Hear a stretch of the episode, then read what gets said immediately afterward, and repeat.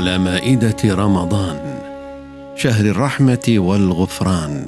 نلقاكم كل يوم في تذكرة رمضانية. وذكر فإن الذكرى تنفع المؤمنين.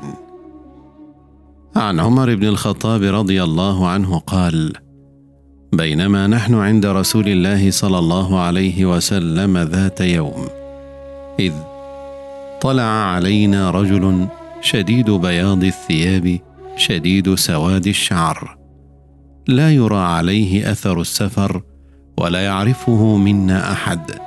حتى جلس إلى النبي صلى الله عليه وسلم فأسند ركبتيه إلى ركبتيه. ووضع كفيه على فخذيه وقال يا محمد أخبرني عن الإسلام.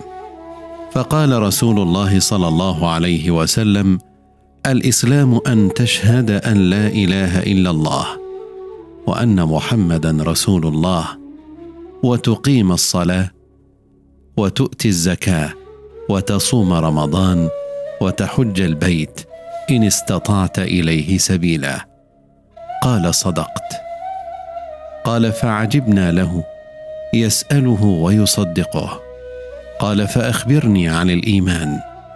قال أن تؤمن بالله وملائكته وكتبه ورسله واليوم الآخر وتؤمن بالقدر خيره وشره.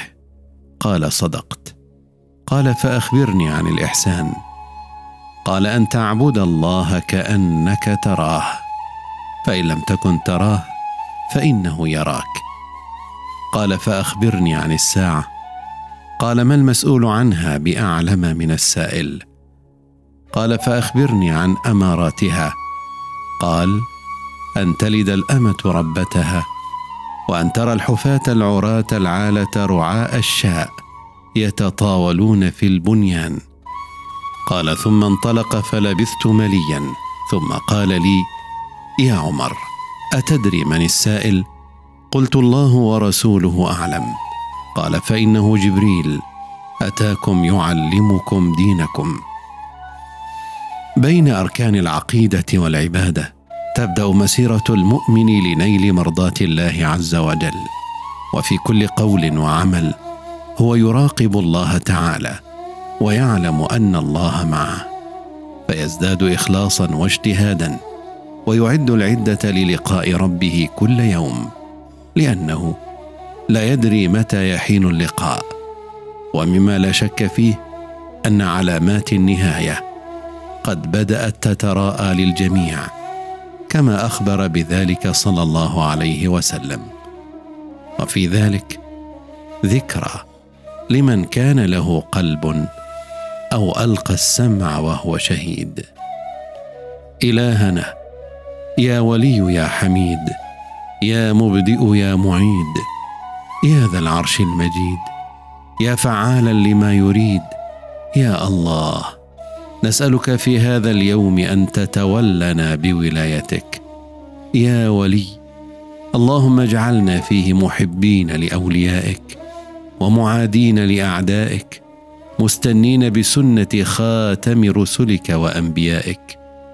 يا عاصم قلوب النبيين وحافظ سرائر المحبين ومتولي أسرار العاشقين.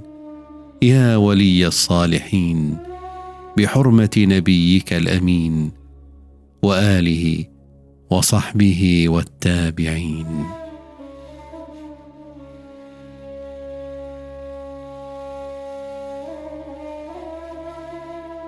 وآخر دعوانا أن الحمد لله رب العالمين.